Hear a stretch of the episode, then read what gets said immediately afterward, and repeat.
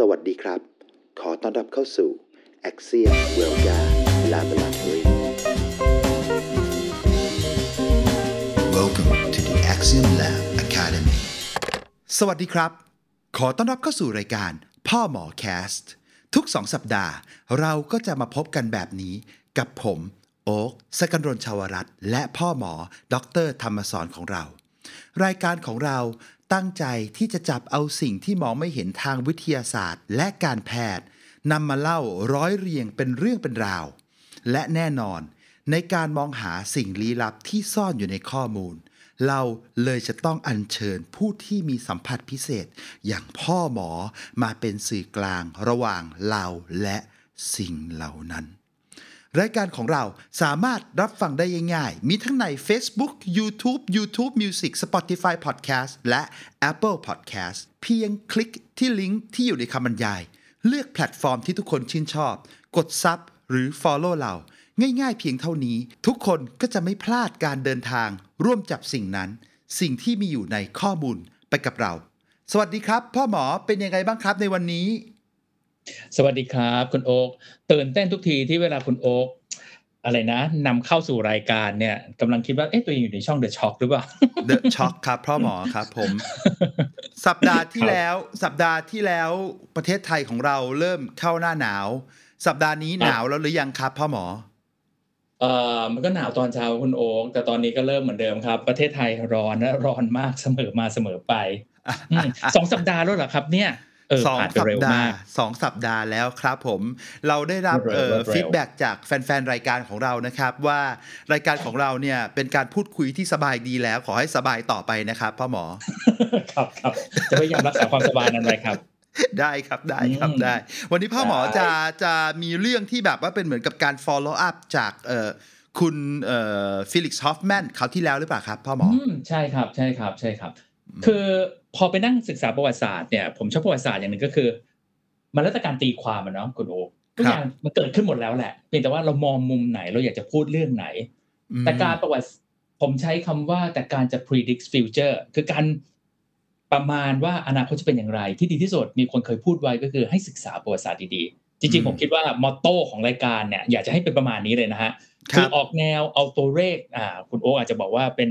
ไสยศาสตร์หน่อยๆ แต่จริงๆ เราเป็นการศึกษาประวัติศาสตร์เพราะเราต้องการให้ทุกคนได้เรียนรู้จากประวัติศาสตร์ เพราะเราเชื่อเหลือเกินว่าถ้าเราศึกษาประวัติศาสตร์ได้ดี เราก็จะสามารถ predict อนาคตได้ได้ดีด้วยโอเคนะครับโอ้ทีนี้ผมได้ขอยิงน Felix ผมได้ยิน Hoffman ครับผมได้ยินพ่อหมอแล้วนึกถึงการแก้กรรมขึ้นมาเลยครับ พ่อหมออย่าอย่าพูดนะครับ เดี๋ยวเดี๋ยวเดี๋ยวเราจะไปข้างหน้าไม่ได้ครับ เรามีแนวโน้มเควได้ง่ายอยู่แล้ว ครับครับเดี๋ยวเดี๋ยวถ้าถ้าจะให้เข้าเรื่องจริง ๆ เนี่ย ผมผมเนี่ยจะไม่เป็นผมนะกับพ่อหมอถ้าผมไม่เตรียมบทที่จะพูดเข้ารายการพ่อหมออย่างสมฐานะอืมขออนุญาตให้ผมครับพูดสักหน่อยได้ไหมครับ ได้ได้ได้ครับ เชิญครับคุณโอครับ พร้อมนะครับ วันนี้เรามีเรื่องราวที่น่าสนใจมารอทุกๆ คนอยู่ เรากำลังจะดำดิ่งลงในหน้าประวัติศาสตร์ด้านเภสัชกรรม เข้าสำรวจการเดินทางอันน่าทึ่งของการค้นพบต่างๆ เราจะสาดแสงส่องไปที่เจ้าพ่อแห่งอุตสาหกรรม ทางการแปรรูปทางเคมี คุณฟิลิกซ์ฮอฟแมนนักเคมีชาวเยอรมัน ผู้ที่ทิ้งร่องรอยที่ไม่อาจจะลบเลือนให้กับวงการแพทย์ ด้วยผลงานอันก้าวล้ำของเขา ตั้งแต่เริ่มต้นที่แอสไพริน ไปจนถึงเส้นทางสู่ยาพาราเซตามอล วันนี้ขอนำเสนอตอนฟิลิกซ์ฮอฟแมนเจ้าพ่อแห่งวงการ acetylation ใช้ได้ไหมครับพ่อหมอ สุดยอดสุดยอดเปิดขนาดนี้คนพูดก็ตายไปเลยสิครับครับผมอยากแล้วผมก็ต้องพูดว่าอยากให้พ่อหมอช่วยเล่าเรื่องของคุณฟิลิกซ์ฮอฟแมนให้พวกเราฟังแบบสังเขปกันอีกสักหน่อยได้ไหมครับ อุ้ยมันสังเขปไม่ได้จริงๆผู้ชายคนนี้ครับแทนที่จะพูด episode นี้นะครับมือนกับคนชอบพูดไง ก่อนที่ผมจะเล่าเรื่องนี้ผมก่อนที่จะเล่าเรื่องแรกผมขอเล่าเรื่องที่สองก่อนดีเพราะว่าครับคนคนนี้มีมีมีเรื่องเยอะมาก เอาผมครับผมกล้าพูดได้เลยว่า episode ต่อไปเนี่ยก็จะ follow up จากตรงนี้ไปอีกเหมือนกัน เพราะว่าเรื่องคนนี้มีเยอะมากอืมแต่นึกถึงภาพก่อนว่า เราเราเราอยากเราอยากที่จะให้นึกถึงภาพว่าครับประวัติศาสตร์ของมนุษย์เนี่ย โลกเกิดมา 4.5 พันล้านปี ครับ civilization แรก 8.5 พันปีที่แล้วอ่าครับ4.5 พันล้านนะ โลกใช่ไหมครับ 8.5 พันปีก็คือ 8,500 ปีที่แล้วเริ่มมี civilization คือเมโสโปเตเมียครับเราก็มียาใช้กันแต่ยาส่วนใหญ่เป็นจากอะไรครับคุณโอมเป็นจากพืชพันธุ์สมุนไพรผลไม้ whatever ก็เป็นพวกนั่นคือใช่ไหมฮะประมาณพวกนี้พวกอ่าเฮิร์บเป็นพวกสมุนไพรใช่ครับอ่าครับครับ สกัดออกมาได้บ้างก็มีคนทำยาที่เป็นพาเทนต์อ่าพาเทนต์คือยาแบบไหน คือยาแบบที่ว่าเป็นสูตรเฉพาะของเขาเองอืมพาเทนต์คดรับรักสมัยก่อนเป็นยาประเภทแบบ snake oil ในอเมริกามี snake oil น้ำมันงูคืออะไรวะอืมเราก็ยังไม่รู้จักเลยนึกออกไหมฮะครับแต่ยาที่เป็นยาเขาเรียกว่าเป็น ethical medicine คือยาที่เหมาะที่จะกินจริง ๆ เนี่ย ก็ส่วนใหญ่ก็ครัจะบเป็นยาสมุนไพรอืมไอสูตรไอสูตรแปลกๆเนี่ยเขาจะเรียกว่าพาเทนดรักแต่ต่อมาอืมพาเทนดรักกลับกลายเป็นยาที่แพงๆไปในปัจจุบันอืมซึ่งอันนี้แหละเดี๋ยวเราจะเล่าต่อใน episode หน้าอืม แต่กลับมาที่เฟลิกซ์ฮอฟแมน ครับก็คือ คุณเฟลิกซ์ฮอฟแมนก็คือเป็นคนที่สามารถทำให้เกิดยา synthesis ตัวแรกคือแอสไพรินในโลกนี้จำได้ใช่ไหมครับ ครับ จากความเดิมตอนที่แล้ว แต่เหแล้นืวออื่นใด คือจริง ๆ แล้วก็ไม่ใช่จะพูดว่าคนแรกทีเดียวก็ไม่ใช่ เพราะมีคนทำ acetylation หลายคนก่อนหน้านี้ครับ แต่ประเด็นที่เรากำลังพูดถึงก็คือ เป็นการทำ acetylation เป็นการsynthesis ยา ในขณะเดียวกันพอ synthesis เสร็จยาตัวนี้มีการค้าขายเป็นอุตสาหกรรมอืมม คือทำเป็นอุตสาหกรรม ไม่ใช่เป็นประเภทสมัยก่อนเวลาเราพูดถึงยา herb อะเราจะต้องไปซื้อที่อื่นไหมไม่เราก็เอาแถวบ้านคือมันไม่มีการค้าขายกระจายไปทั่วโลกแบบนี้โอ้ยายังไม่อยู่ในฟอร์มที่เราสามารถ distribute ได้ง่ายๆ กระจายไปทั่วโลกค้าขายเป็นเหมือนแบบ ที่เราซื้อของใน Lazada ใน Shopee ในปัจจุบันไม่ใช่อย่างนั้นครับครับนึกออกไหมฮะถึงอ่าถึงจะไม่ต้องมีค้าขายออนไลน์จะไปซื้อตามร้านขายยามันก็ไม่สามารถกระจายไปได้ทั่วไอ้ไอ้ๆเพราะยาอย่างคำเช่นคำคำนี้เราใช้คำว่า mass production ได้ไหมฮะ ผมคิดว่าใช่ใช่เป็นคำว่า mass production แล้วก็มาสู่คำว่าเป็น industrial เป็นอุตสาหกรรมอืมอ่าครับคือคำว่าอุตสาหกรรมแบบที่คุณโอโอคุณโอยิ่งเชี่ยวชาญกว่าผมอีกเพราะตั้งมีทั้งพูดถึงการผลิต มีทั้งเรื่องของการ distribute ใช่คือเรากำลังพูดถึงในขณะที่มันเป็น large scale มากครับๆยาตัวนี้เป็นยาได้ชื่อว่าเป็น large scale ตัวแรกอืมครับแต่ถามว่า synthesis ตัวแรกไหมอู้มันมีประวัติศาสตร์ข้อมูลก่อนหน้านั้น แม้กระทั่ง อ่า อย่างยาตัวที่เรากำลังพูดถึงที่คุณโอมเกริ่นไปก็คือยา พาราเซตามอลครับยาลาพาราเซตามอลก็เป็นยาแก้ปวดอีกตัวหนึ่งอืมนะครับ ถามว่าจริง ๆแล้วมีการทำ acetylation ก่อนหน้านี้ไหม acetylation ก็คือเป็นแขนงของชีวเคมีอันหนึ่งครับเอ่อเป็นกระบวนการทางชีวเคมีอันหนึ่งแล้วกันเป็นกระบวนการง่าย ๆ อันหนึ่งที่เป็นการเติมหมู่ acetyl เข้าไปม acetyl เข้าไปในในสารออร์แกนิกคำว่าเวลาเราพูดถึง organic compound หรือชีวเคมีเนี่ย เรากำลังพูดถึงอะไร ก็คือเมื่อไหร่ก็ตามมีคาร์บอนเราก็เรียกว่าเป็นสารกลุ่มชีวเคมีแล้วกันครับนะครับคือกระบวนการเนี้ยเรามีมีมาก่อนหน้าที่คุณเฟลิกซ์ฮอฟแมนเนี่ยจะทำอยู่แล้วล่ะครับเพียคงรับแต่ว่า product มันจะ work หรือไม่ work สารนั้นจะ work หรือไม่ work มันก็ต้องครัมีบการทดลองต่อ ครับ จริงๆพาราเซตามอลเนี่ยเชื่อหรือไม่พอไปค้นดูประวัติจริง ๆ คุณเฟลิกซ์ฮอฟแมนเองเนี่ยเขาทำตั้งแต่ปีหนึ่งเก้าเอ้หนึ่งแปดเก้าสาม คือถ้าอืมดูไปแล้วก็คือก่อนแอสไพรินอีกนะมก่อนแอสไพรินเป็นห้าหกปีเลยอืมคำถามคือเอ้าทำไมเข็นแอสไพรินออกมา แต่ไม่เข็นพาราเซตามอลออกมาอืมเพราะตอนนั้นเนี่ย ตัวที่เอามาทำพาราเซตามอลเองเนี่ย มันครับมีเขาเรียกว่าอะไรมันมีพิษอ๋ออะมันมีพิษ product ของมันมีผลข้างเคียงเยอะ ก็เลยอืมก็เลยไม่กล้าใช้ พอทำ acetylation เสร็จได้มาเป็นพาราเซตามอล คุณครับเฟลิกซ์ฮอฟแมนเนี่ยอยากจะใช้คำว่าพาราเซตามอลซะเหลือเกินอืมอะแต่ตอนนนเขาทำให้งานให้กับบริษัทชื่อเบเยอร์ครับฉะนั้นเบเยอร์ไม่ชอบชื่อนี้เบเยอร์ชอบใช้ชื่อที่คนอเมริกาชอบใช้หรือฝรั่งชอบใช้ในปัจจุบัน คือคำว่า acetaminophen เห็นไหมฮะ aceta มาอีกแล้ว aceta ก็คือ acetylation นั่นเองอืมฉะนั้นคำว่า acetaminophen คือพยายามจะบอกว่ายานี้มาจากกระบวนการอะไรเบเยอร์ก็เลยมีเอาใช่เบเยอร์ก็เลยใช้ชื่อ official ว่าเป็นacetaminophen ในขณะที่เฟลิกซ์ฮอฟแมนเหมือนที่คนไทยชอบเรียกเลยคือพาราเซตามอลเป็นการเรียกแบบตามคนคนที่คิดค้นยาตัวนี้แล้วกันอืม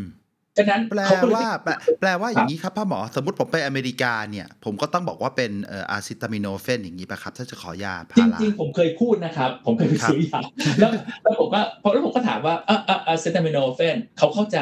พาราเซตามอลเขาก็เข้าใจครับแต่แต่แทนที่เขาจะบอกอ๋อพาราเซตามอลเขาไม่ก็อ๋อ you mean acetaminophen าคือเขาอ๋อคุณหมายถึงอันนี้ใช่ไหมอ่า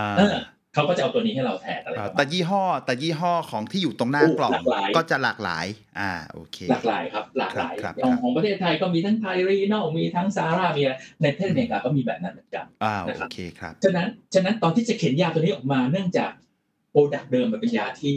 มีผลข้างเคียงเยอะโดยเฉพาะต่อตับซึ่งครับซึ่งก็ไม่แปลกเพราะว่าพาราเซตามอลเราก็รู้ว่ามันมีผลต่อตับเยอะใช่ไหมครับ ก็เห็นอยู่ในบทเห็นอยู่ในบทความรณรงค์บ่อยๆ เหมือนกันครับ ว่าระวังนะกินใช่พาราเยอะๆ มันไม่ดีต่อตับนะอะไรอ่าใช่อ่าใช่พอพูดถึงใช่พาราเซตามอลพูดมาถึงปัจจุบันเลยก็ได้ว่า ปัจจุบัน FDA เอง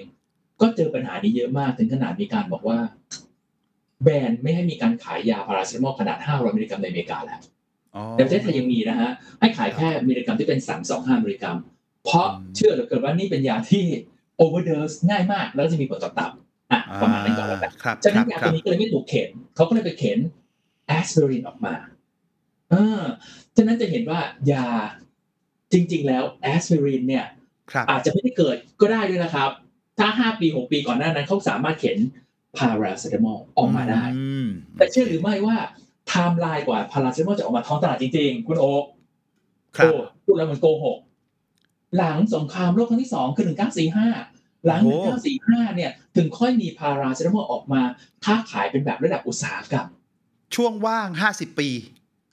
ประมาณนั้นเลยครับนานประมากมาณนั้นอืมครับ เพราะว่ากว่าเราจะเข้าใจกลไกว่าเออมันมีผลอ่ามันมีผลฤทธิ์รุนแรงก็ต่อเมื่อใช้เกินมิลลิกรัมเท่านี้เท่านี้อะไรนึกภาพออกไหมฮะมตอนนั้นก็เลยใช้อะโอเค ใช้แอสไพรินไปก่อนอ๋อฉะนั้นกลับมาภาพตอนต้นที่เราปูพื้นกันก็คือว่า ไม่มียาอะไรเลย มีแต่อืมเออวันดีคืนดีอะ มียาสังเคราะห์ตัวแรกได้เป็นแอสไพรินที่ค้าขายโดยอุตสาหกรรมเขาก็ไปซื้อแอสไพรินกินอ่าพาราเซตามอลก็คงดีกว่า แต่มารู้ตอนหลัง แล้วก็ไม่ได้ดีกว่าเยอะฉะนั้นแอสไพรินก็อยู่ขายอยู่ในตลาดได้จนคนเริ่มใช้แอสไพรินไปเยอะๆก็เริ่มเจอผลนู่นผลนี้โอ้ยมีแสบกระเพาะมีเลือดออกตรงนู้นตรงนี้ อะถ้างั้นก็เอา อีกตัวหนึ่งที่เราเคยคิดคนไว้นี่เนาะอ่าเบเยอร์ก็คิดอย่างเงี้ยเราเคยคิดคนไว้ลองไปศึกษาเพิ่มเติมจนกระทั่งเข้าใจกลไกได้ดีมากๆ ถึงค่อยออกมาค้าขายเป็น mass production เป็นระดับอุตสาหกรรมเหมือนกันอืม ในหลังสงครามโลกครั้งที่สองอ่าเราคุยกันคราวที่แล้วว่า แต่ละปีแอส i พ i นมีการใช้แสนล้านเม็ด เป็นแสนล้านเม็ดต่อปีครับครับพาราเซตามอลคุณโอคิดว่าจะเยอะกว่านั้นไหมครับ น้อยกว่าหรือเออน่าจะพอๆกันหรือเปล่าหรือเยอะกว่าเองนะครับ โอ้โหมันอยากแก้ปวดสามัญประจำบ้านอ่าฉะนั้นถ้าถามว่าเฟลิกซ์ฮอฟแมนธรรมดาไหมครับผู้ชายคนนี้ ไม่ธรรมดาแล้วครับ อันนี้แบโอ้บว่ายาสองตัวที่ยังใช้ในปัจจุบันที่ยังสูงสุดในโลกนี้ แล้วก็มาจากกระบวนการทางชีวเคมีเดียวกันคือการทำ acetylation อืมอืมฟังดูแล้ว amazing เลยฮะคุณโอฟังดูแล้โอ้วฟังดูแล้วเหมือนเขาไปเจออะไรนะเหมือนกับเอ่อเจอไข่ทองคำจอกเกาะจอกน้ำศักดิ์สิทธิ์นะครับ ที่เขาแบบอ่าสามารถใช่ที่จะไปผลิตเป็นเหมือนต้น สารตั้งต้นที่จะเอาไปผลิตยาที่มันต่างๆ ที่มันเพียวมากๆได้อะไรอย่างเงี้ยฮะใช่ไหมฮะใช่ใช่อืมคือคือกระบวนการ acetylation อย่างที่บอกมันเป็นกระบวนการทางชีวเคมีที่ใครก็คุ้นเคยนักเคมีก็คุ้นเคยครับ แต่นี้บอกไม่ใช่เอานู่นเอานี่มาผสมแล้วมันจะได้ work เราจะรู้หรือเปล่ามัน workอืมอืเราไม่ครู้บไงเพราะมันเป็นสารเคมีวันดีคืนดีจะเอาให้คนกิน ให้สัตว์ทดลองกินโอ้โหมันยากอยู่นะครับ ฉะนั้นใช่ไอ้กลไกอะมันไม่ยากครันะบวิธีการอะมันไม่ยาก แต่การครับทำให้ product รู้ว่า product มัน work หรือไม่ work อะยากอืมแต่ที่น่าแปลกใจก็คือ ก่อนก่อนศตวรรษที่ 20 ก่อนปี 1900 กับการมีผู้ชายคนหนึ่งที่ทำให้เกิดยาสองตัว ซึ่งเป็นยาที่แม้กระทั่งปัจจุบันก็ยังใช้อยู่ และใช้ในระดับที่ไม่ธรรมดาเลย ใช้ในระดับมหาศาลระดับโลกอืมระดับโลก จะเห็นว่าโอ้โหกระบวนการง่าย ๆ แต่เราก็ยังใช้อยู่แล้วก็ยังมีผลจนถึงปัจจุบัน ครับครับเนี่ยคือ ครับฉะนั้นฉะนั้นในปัจจุบันนี้พอมองย้อนกลับไประยะเวลาเราจะเริ่มเห็นว่า เวลาผมสอนนักศึกษาแพทย์เหมือนกันครับเราก็พยายามจะบอกเด็กมาเกินว่าเอ้ยมนุษย์ของเราเพิ่งมียามาถึงมามากี่ปีเองเหรอที่เป็นระดับอุตสาหกรรมมร้อยกว่าปีเองนะนั่นครับคือสิ่งที่เราพยายามจะสอนนักศึกษาแพทย์ของเราเสมอ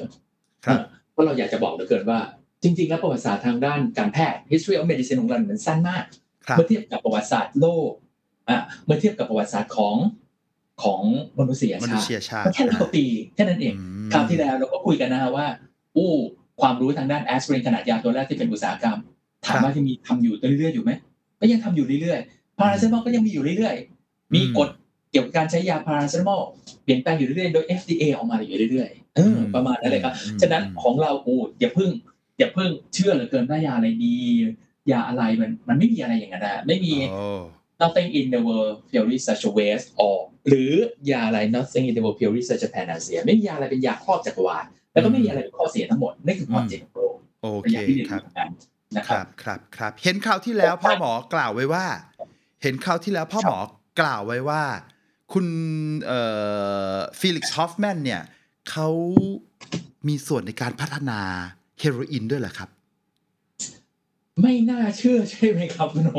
ใช่ เออเราก็นึกว่าแต่คนคนนี้ก็จะทำเกี่ยวกับเรื่องยาจริง ๆ แล้ว อยากให้ช่พ่อหมอช่วยเล่าช่วยเล่าดีเทลตรงนี้ให้หน่อย มันเป็นเส้นทางพัฒนามายังไงทำไมไปเจอเฮโรอีนได้ครับผม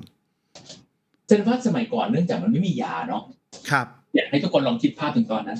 ทุกคนก็ใส่สูทสีดำๆถ้ามีเงินหน่อยก็ใส่สูทสีดำเดินไปไหนก็ไม่มีสีอื่นเลยไม่ใช่สีขาวดำขาวดำขาวดำทั้งบ้านทั้งแล้วเมือก็งหมวกทรงสูงสีหมวกยังทรไม่งมีสูงหมวกทรงสูงอ่าแล้วก็ทุกคม้านที่เดินม้าไปก็รถม้าอ่า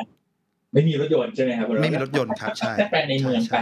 อ่าใช่เจอใครก็สวัสดีกันก็ยกหมวยกกหมวกเปิดยกหมวกขึ้นอ่าฮัลโหลอ่าอืมผู้หญิงก็จะมี curtsy ก็คือถอนสายบัวบ้างแล้วแต่กริยาครับมารยาทของคนในยุคนั้น ครับ ไม่มียา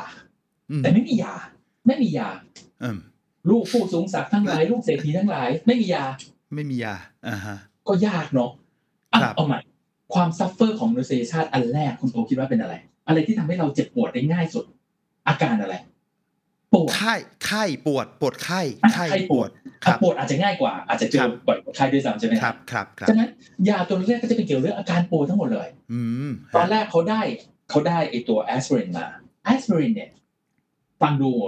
เราเล่าเหมือนง่ายโอ้ไอคนที่คิดคนตอนไม่รู้มันจะออกมาหัวออกก้อยเนี่ยเขาต้องทำเป็นกี่ร้อยครั้งมันถึงจะออกมาตัวหนึงโอ้ดังครันั้บนเวลาการทำเขาก็คงไม่ทำอันเดียวใช่ไหมคุณโอ๊คนึกออกไหมฮะอ่าฮะเขาก็ทำหลาย ๆ ตัวเขาก็ทำหลาย ๆ ตัว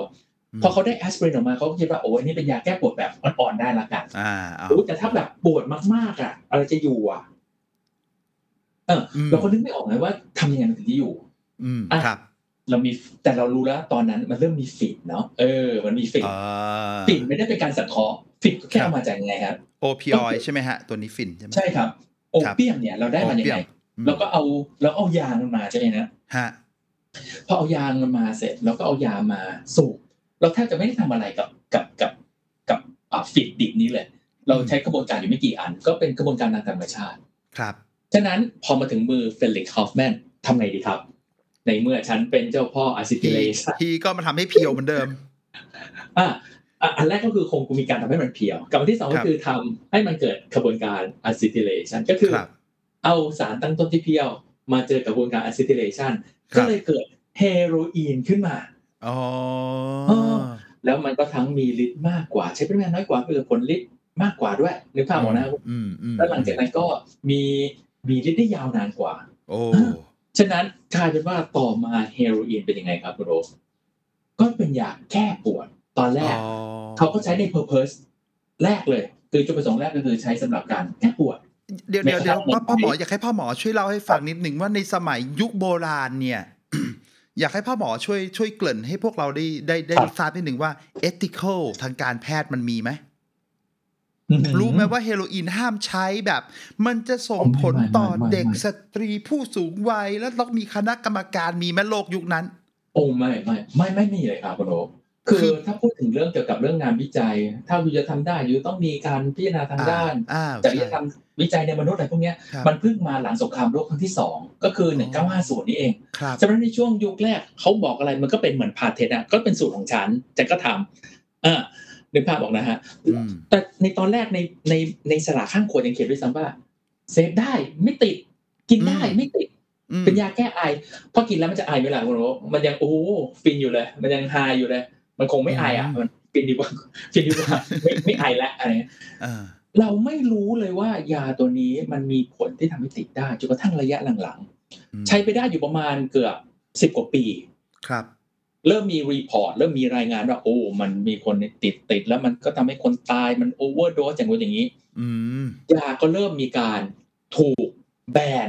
ในอเมริกาก่อนครับถูกแบนในอเมริกาก่อน แล้วหลังจากนั้นยาตัวนี้ก็ เริ่มถูกแบนในหลาย ๆ ประเทศตามมา แต่มันอยู่ในท้องตลาดเป็นกี่ปีครับคุณโอ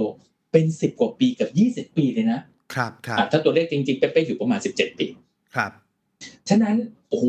มันก็สร้างความเสียหายอืมตั้งแต่ตั้งแต่เราก็เริ่มรู้ตอนหลังเนาะฉะนั้นเวลามันก็ยังในปัจจุบันเลย สิ่งที่เกิดขึ้นในอดีต ก็เกิดขึ้นในปัจจุบัน เวลามีคนบอกว่ายาตัวนี้ดีคุณโอ๊คอยากวิ่งเข้าไปก่อนเลยไหม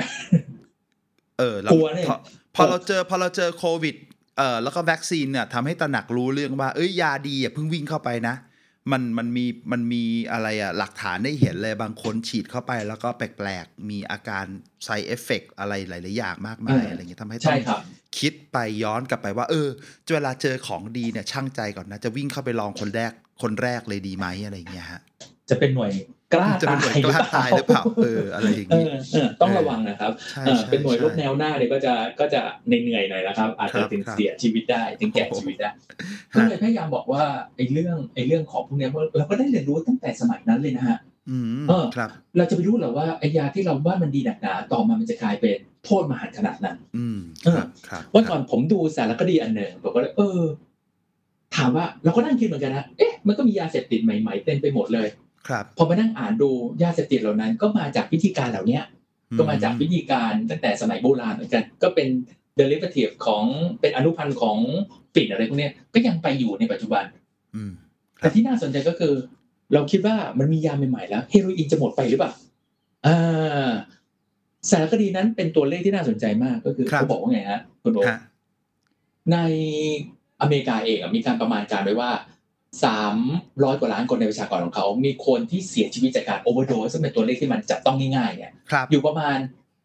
หนึ่งแสนหนึ่งหมื่นคน เฉพาะในปี 2021 นี่เองนะฮะโอ้คุณโอ๊คครับครับ เฉลี่ยแล้วก็คือประมาณเท่าไหร่นะฮะสามร้อยกว่าคนต่อวันสามร้อยกว่าคนสามร้อยสามสิบสามคนสามร้อยกว่าเลยนะเออครับอ่าสามร้อยกว่า คือเขาบอกว่าอยู่ๆหนุ่มๆสาวๆส่วนใหญ่เป็นผู้ติดยาก็คือหนุ่มๆสาวๆเนี่ยก็หายตัวไปแล้วก็โอเวอร์โดสแล้วก็พบเป็นศพ สามร้อยกว่าคนต่อวันเลยนะฮะคือคือมันน่ากลัวมากแล้วสถานการณ์เท่าที่เราดูข่าวกันเหมือนคุณโอ๊คดูข่าวดูใน YouTube ดูในสำนักข่าวต่างๆครับสถานการณ์มันดูแย่ลงหรือดีขึ้นครับคุณโอ๊คโอ้โหผมเห็นนะมันมีอย่างฟิลาเดลเฟียอย่างเงี้ยมันเป็นมันมีอยากให้ทุกคนลองลองไปดูได้นะครับ พิมพ์ว่าฟิลาเดลเฟีย Zombieland อย่างเงี้ยครับ หรือเอ่อซานฟราน Zombieland ก็ได้ ใช่ซานฟราน Zombieland ก็ได้ มันจะเป็นเหมือนกับภาพที่เห็นก็คือว่า มันเป็นถนนเป็นเป็นบล็อกเลยอะเป็นเหมือนชุมชนเลยเนาะแต่ก็จะมีคนเดินเหมือนเดินเหมือนซอมบี้อะเดินช้าๆ แล้วบางคนก็เอาหัวโขกกำแพง บางคนก็ไปนอนอยู่กลางถนน สภาพแบบ เหมือนเป็นผีเหมือนเป็นแบบ เหมือนเขาอืมโดนผีเข้าเขาเรียกซอมบี้อะซอมบี้อะเขาถึงเรียกว่าซอมบี้เป็นซอมบี้จริงอืมเออเออเอแต่อไม่ไออันนั้นมันแต่ไม่อันนั้นมันเป็นเกิดขึ้นได้ยังไงครับพ่อหมอ แต่มันไม่ได้เป็นซอมบี้เหมือนที่เราดูในหนังใช่ไหมครับคุณโอ๊คโอ้ยไอ้นั่นเราวิ่งเร็วเลยกันใช่ใช่อันนี้มันไอ้นี่ก็ช้าเป็นแบบช้าช้าช้าช้าๆคือก็เป็นอนุพันธ์ชนิดหนึ่งเป็นยาที่เราชอบ เอ่อที่เราใช้กันในทางการแพทย์นะครับ ก็คือเฟนตานิลไอ้ตัวเฟนทานิลเนี่ยก็ก็เป็นอนุพันธ์อันหนึ่งของของฝิ่นเหมือนกัน เออ ก็สืบทอดมาจากอันเนี้ยฉะนั้นกลับไปที่ตัวเลขนิดนึงนะครับครัก็บคือครับตัวเลขที่เราบอกว่าหนึ่งแสนหนึ่งหมื่นคนในอเมริกาเนี่ยที่ตายครับต่อปีเนี่ยครับ อันดับห้าที่ overdose เนี่ยก็มาจากเฮโรอีนอยู่เลยนะครับคุณโอ๊คอันดับห้าก็ยังเป็นเฮโรอีนอยู่อ๋อครับ อืม แล้วก็ไล่ไปนู่นนี่นั่น อันดับสองก็เป็นที่เราคุ้นเคยกันดี ก็คือคือยาในประเทศไทยก็คือยาเมทแอมเฟตามีนยาบ้ายาบ้ายาบ้าเออยาบ้ายามาอะไรนะอืมอันดับหนึ่งตอนนี้เป็นเฟนตานิล80%ของ overdose อ่าเพราะว่ามัน overdose ได้ง่าย แล้วมันก็เสียชีวิตได้ง่าย อืม80%ของการ overdose เขาเชื่อว่ามาจากเฟนตานิลเขาก็มีวิธีการตรวจสอบของเขาอะครับแต่ในคประเทศไทยเห็ยังกลับหมอกันอยู่ขอถามความคิดเห็นพ่อหมอถามความคิดเห็นครับพ่อหมอ แล้วพ่อหมอคิดว่าวันหนึ่งไอ้ไอ้เฟนตานิลเนี่ยจะเข้ามาที่ประเทศไทยไหมครับ คืออุ้ยเรื่องนี้ขออนุญาตว่ามันมันยาวพอสมควรเพราะอะไรรู้ไหมฮะครับครัเพบราะว่าคแม้รับกระทั่งในอเมริกาเองเนี่ยครับเฟนตานิลเองเนี่ยเป็นปัญหา แล้วเขาก็เบรมในหลายประเทศซึ่งเราก็ไม่รู้ความจริงด้วยนะฮะก็ต้องบอกว่ามันมาจากข้อมูลสำนักข่าว ซึ่งสำนักข่าวก็เป็นสำนักข่าวของอเมริกาฉะนั้นครับเราก็ไม่รู้จริง ๆ ว่ามันเป็นมันเป็นการเมืองด้วยหรือเปล่าอย่างเช่นเขาก็บอกว่าสารตั้งต้นมาจากจีนอืมแล้วจีนเวลาส่งแพ็กเกจมาก็จะส่งเป็นแบบ stealth packaging คือ stealth อะคุณโอ๊คครับคือไม่ให้รับตรวจสอบเราก็จะอ้างว่าเป็นอย่างอื่นอย่างอื่นอย่างเงี้ยเพราะเรารู้อยู่แล้วว่าการ import ของไปในอเมริกาเนี่ย มีการตรวจสอบ cargo จริงๆ ซึ่ง physical ที่สามารถมองเห็นได้จริงๆอะอยู่เพียงแค่สองเปอร์เซ็นต์แค่นั้นเองนะคุณโอ๊คอ๋อ ที่เหลือเป็นผ่านระบบอีก automation 98%โอ้เราเราไม่รู้เลยว่าเขาให้อะไรมาก็ declare ตามนั้น ครับ แล้วเครือข่ายพวกนี้มันทำเป็นเครือข่ายครับแล้วเขาเหมือนกับว่า import ไปที่เม็กซิโกก่อนแล้วเม็กซิโกก็ผลิตแต่เฟนทานิลแล้วก็อ่าผ่านเครือข่ายเดิม หัวหน้าแก๊งถูกจับไปแล้ว แต่ลูกอืมน้องลูกลูกชายลูกสาวก็ยังทำอยู่ อ่าเออนะครับแล้วแล้วเฟนทานิลมันน่ากลัวกว่ากว่ากว่าเอ่อ ตัวยาบ้าเฮโรอีนยาอ่าครับเฮโรอีเอ่อเฮโรอีนเลยนะฮะเพราะอะไรรู้ไหมฮะเพราะมันเป็นเพราะอะไรครับอนุพันธ์ฝิ่นเหมือนกันอืมแต่เวลา you จะทำเฮโรอีน you ก็ต้องมีสารตั้งต้น you ก็ต้องไปเอาครับ opium อะไรมาอ๋อแต่เฟนทานิลครับ synthesis purely ร้อยเปอร์เซ็นต์อ๋อมีสารเคมีต้องใช้สารเคมีผลิตเลย ไม่มีไม่มีการเกษตรกรรม No เข้ามาเกี่ยวข้อง ไม่มีเกษตรกรรมไม่เกี่ยวเข้ามาเกี่ยวเลย ไม่ต้องไปเอายางไม่ต้องไปเอาอะไรมาเลย ไม่ต้องไปเอายางฝิ่นยางไม่ต้องใช้ที่ดินมาปลูกฝิ่น No ไม่มี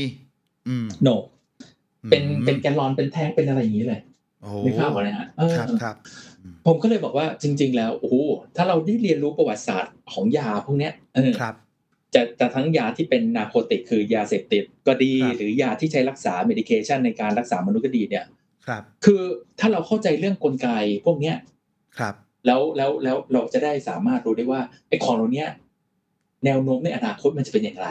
อืม คือครับแน่นอนแหละที่ผมเห็นแน่นอนก็คือว่า ตอนแรกเราก็กลัวเฮโรอีนซะเหลือเกิน ตอนผมเรียนครับตอนตอนตอนประถมอะใช้คำว่าประถมแล้วกันครับสามสิบปีที่แล้ว เราก็เรียนรู้กันถึงว่าเป็นยังไงฮะยาเสพติดที่รุนแรงที่สุดก็ยังเป็นเฮโรอีนตอนนี้ใช่ไหมฮะอืมก็ไม่ใช่แหละ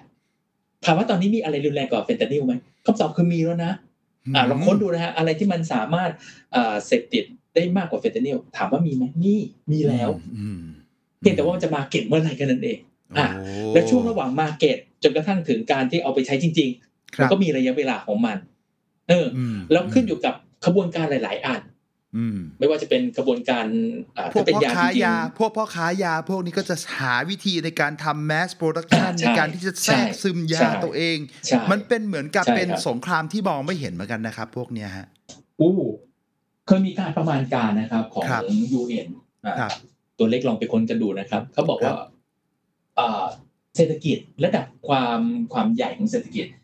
ในอุตสาหกรรมของถูกกฎหมาย เทียบกับที่ผิดกฎหมายครับ ที่ผิดกฎหมายนี่ใหญ่กว่าที่ถูกกฎหมายอะสามเท่าเลยนะครับคุณโอสามเท่า อืมเขาว่าอย่างนั้นพเลยระเจ้าฉะนั้นจะเห็นว่าสิ่งที่เราพูดถึงกันอยู่เนี่ย บางทีมันก็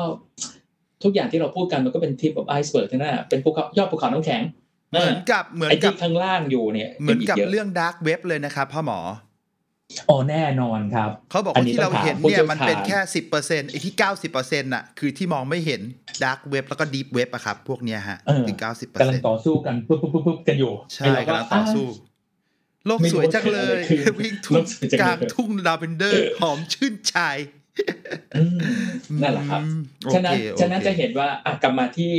คนที่ทำให้เราต้องเส้นเล่าเรื่องในวันนี้เส้นเรื่องก็คืหลักอะอ่าเส้นเรื่องเดิมอะขออนุญาต Starket สอบถาม Timeline พ่อหมอขเรอย่างนี้ ขออนุญาตสอบถามพ่อหมออย่างนี้ แล้วครับไอเขาในการเดินทางของเขาเนี่ยก็พาพวกเราเนี่ยได้ไปเจอกับสิ่งที่เรียกว่าเฮโรอีนเนี่ย แล้วเขาเนี่ยนำเส้นทางไปปูไปเจอพาราเซตามอลเนี่ย คือช่วยเล่าช่วยเล่าให้ฟังหน่อยได้ไหมครับ ว่าตอนที่มันทำไมมันต้องใช้ตั้ง 50 ปี หรือยังไงอะไรเกี่ยวกับเรื่องพาราเซตามอลครับผม คืออย่างที่เราคุยกันก็คืออะครับตะกี้ผมอาจจะลืมเล่าเกี่ยวกับเรื่องไทม์ไลน์ของเฮโรอีนครับชัดๆอีกทีหนึ่งก็คคือรับว่าครับเฮโรอีนกับตัวแอสไพรินเนี่ย เจอใกล้ๆกันนะครับคุณโออีกแล้วตอนก็แถวคือปลายปีหนึ่งแปดเก้าศูนย์หนึ่งแปดเก้าเก้าอะหนึ่งแปดเก้าเก้าแถวๆนั้นเจอพาราไอยเจอเฮโรอีนแล้วก็เจอเอ่อแอสไพรินครับ แต่ห้าปีก่อนหน้าที่จะเจอแอสไพรินเราเจอพาราเซตามอลอืมแต่ไม่ได้เข็นออกมาขาย ก็ก็นึกง่ายๆฮะว่า ในเมื่อเบเยอร์เจอทั้ง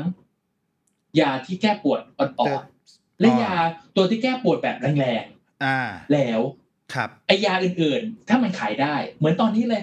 เทคโนโลยีรถยนต์เป็นไงครับคุณโอ๊คอันอันไหนมันขายได้ก็ขายไปก่อน ไม่ต้องครับเอาอันใหม่มา เก็บไว้ก่อน อืมอ่า แต่เมื่อไหรก็ตามที่มันมีการต่อสู้เดือดๆเราถึงค่อยเอาตัวใหม่อ่าใส่เข้าไป อ่า ค่อยเอาหมัดเด็ดออกมาสู้ ใช่ใช่ฉะนั้นฉะนั้นพาราเซตามอลตอนที่มันเรายังไม่แน่ใจเกี่ยวกับเรื่อง คือหลายคนก็พูดเกี่ยวกับเรื่องว่า เรายังไม่เข้าใจกลไกมันดี ยาในโลกนี้ก็ไม่มียาตัวไหนหรอกครับ ที่เราเข้าใจกลไกมันดี อ่า ครับเพียงแต่ว่าในตอนนั้นน่ะ มันเป็นเรื่องของการค้า ผมเชื่อลึกๆนะฮะว่าเป็นเรื่องของการค้าอืมคือถ้าถ้าตัวไหนมันยังขายได้อยู่เขาก็ขายตัวนั้น ยาแก้ปวดแบบอ่อนก็มีแก้ปวดแบบแรงก็มี จะต้องขนไอ้ตัวใหม่ซึ่งซึ่งอยู่กลางๆไปทำไม ครับในคภารัพบของนะฮะอืมแล้วแล้ววันดีคืนดีอะมันเริ่มมีปัญหาตัวอ่อนมันจะมีอ่มันจะมีเอาพาราคำพูดที่บอกว่าเข้าไปไม่ต้องไม่ต้องซ่อมของที่มันไม่เสีย ใช่ใช่ทำนองเดียวกันอืมฉะนั้นฉะนั้นผมเชื่อเหลือเกินว่ามันเป็นเรื่องเกี่ยวกับเรื่องของการค้าครับอืม ที่จะอืมเอายาตัวใหม่ตัวเก่าอะไรออกมาอะไรประมาณนั้นอืมฉะนั้นอะไรก็ตามที่มันยังเวิร์กอยู่ก็ใช้ต่อไปอืมหลักการก็ประมาณนั้นกว่าจะอืมเข็นนะคอรับอกมาได้ก็ใช่ก็อีกใช่ก็เลยอย่างที่เราเห็นมันอาจจะมีช่วงเว้นห่างไปตั้งห้าสิบปีบ้าง ไอใช่เฮโรอีนนี่ใช่ใช่เฮโรอีนนี่ได้เอาออกมาใช้เมื่อไหร่พ่อหมอทราบทราบไหมครับเฮโรอีนออกมาช่วงเวลาเดียวกันผมจำเวลาไทม์ไลน์ exact ไม่ได้นะครับอืมอ่าแต่ทุกคนสามารถ search ในอินเทอร์เน็ตได้อ่า แต่เบื้องต้นคร่าวๆก็คือ ออกมาในช่วงเวลาเดียวกันกับตัวของนี่เลยฮะตัวของใกล้ๆกับแอสเ r รินพอแอสเ r รินออกมาหลังจากนั้นทุกอย่างก็ตามมาเรื่อยๆอ๋อนะครับครับเนี่ยเอ่อตอนนี้ผมผมขออนุญาตเอาเอาตัวนี้ให้ดู เขาบอกว่า วันที่เอ่อวันที่แน่นอนวันเดือนปีที่แน่นอนสำหรับการค้นพบแอส i r รินที่เขามีการ record ไว้ตามครับตาม record ของเบเยอร์เนี่ยครับเขาบอกว่าทั้งแอส i r รินและเฮโรอีนเนี่ยครับเจอในปี 1897 ทั้งคู่อ๋อม1897ทั้งคู่แต่เฮโรอีนเจอก่อนด้วยซ้ำคือในอืมต้นปีคือเดือน February ก็คือเดือนกุมภาพันธ์กุมภาในขณะที่แอสไพรินไปเจอเดือนสิงหาโอ้เออครับคือในปีเดียวกันเลยนะฮะคุณโอที่เจอ ออืมปีเดียวกันเลยที่เจออืมก็ก็ทุกท่านลองไปสืบค้นได้นะโอครับเคโอเคครับโอแล้วก็เคพอถึงตอนนี้ก็เลยอยากจะเล่าว่า พอถึงอีพิโซดหน้าเราอาจจะต้องพูดถึงเรื่องของอุตสาหกรรมยาในตัวอื่น ซึ่งอืมอืมเริ่มเรื่องเริ่มลงเรื่เริ่องมลงลงใช่ลึกครับไปในเชิงของเป็น industrialist หรือว่านักอุตสาหกรรม อืมอ่ามากครัขึ้บนครับเพราะครับเพราะคเรารับจะได้เห็นว่ายาที่มันมีผลมี Impact ใหญ่ๆในวงกว้างเนี่ยก็เพราะว่ามัน มันพูดถึงสเกลที่มันใหญ่มากครัๆบเป็นระดับใช้กันในวงกว้างในประชากรอืมประมาณนั้นครับครับครับครับครับโออืมเคโอเคโอ้โห วันนี้ก็ได้ได้รู้เรื่องหลายอย่างจากพ่อหมอบ้าง สุดท้ายอยากให้พ่อหมอช่วยฝากอะไรไว้ให้ผู้ฟังหน่อยได้ไหมครับ เกี่ยวกับเอ่อสิ่งที่เราได้เรียนรู้จากชีวิตของเอ่อเฟลิกซ์ฮอฟแมนแล้วก็ไม่ว่าจะเป็นเรื่องของการค้นพบยาต่างๆนะครับ เรื่องการสรุปเนี่ยผมคิดว่าจริง ๆ อยากให้ผู้ฟังแต่ละท่านเนี่ยได้ลองสรุปของตัวเองก่อนนะคครัรับบแต่สำหรับผมแน่นอนว่าเวลาเราเรื่องเล่าหนึ่งเรื่องของครับใครก็ตามเราก็มีข้อสรุปเราก็มีความรู้สึกอยู่ในใจ ครับ อย่างเวลาเราไปดูหนังก็ตามอะคุณโอฮะผมอาจจะชอบก็ได้ คุณโออาจจะไม่ชอบก็ได้อะครับเรื่องของเฟลิกซ์ฮอฟแมนในมุมมองของผมเองนะครับถ้าถ้าถ้าจะให้ผมสรุปขออนุญาตสรุปอย่างนี้ว่าครับเออผมคิดว่าเขาเป็นคนที่ ทำให้เราเห็นว่าสิ่งค้นพบที่เขาค้นพบเล็ก ๆ เนี่ยครับอย่างหลายคนก็บอกว่าโอ้กระบวนการเนี้ย acetylation ใครก็ทำอืมเอ๊ะ แล้วเราทำได้แบบเขาหรือเปล่าอืมอืมแล้วไอ้ที่เขาทำเนี่ย ปัจจุบันมัน last เป็น a century อะอืมอืมนึกออกไหมฮะมันอยู่จนกระทั่งถึงเป็นเป็นอีกศตวรรษหนึ่งถัดมาเราครัก็บยังใช้สิ่งที่เขาทำแล้วไม่ได้แค่เราคนสองคน เราครักำลับงพูดถึงสิ่งที่เป็นล้านคนอืมฉะนั้นผมเชื่อว่าหลักๆเองจริง ๆ แล้วเนี่ย ผมก็เชิญชวนทุกคนเนาะเราก็เรียนมาศาสตร์วิทยาศาสตร์เราก็อยากจะบอกว่าเออการค้นพบการผลิตอะไรก็ตามเนี่ยแม้กระทั่งเป็นสิ่งที่หลายคนอาจจะบอกว่ามันไม่ได้ใหม่ ครับ แต่ไอสิ่งที่ไม่ใหม่เนี่ย แต่เราเข้าใจมันอย่างจริง ๆ ว่ามันคืออะไร มันอาจจะนำไปสู่สิ่งที่มันยิ่งใหญ่มากกว่านั้น มากๆก็ได้อืมเหมือนวิธีการ acetylation ก็ไม่ใช่วิธีการใหม่ ยาที่เราพูดถึงหลายคนก็เจอมาก่อนหน้านั้น ครับนะครับ แต่ในทางการ ในโลกนี้มันก็ไม่มีแต่อะไรที่มันเป็นกูดไซด์หรอกไอ้สิ่งครับเราคนพบวันดีคืนดีอ้าว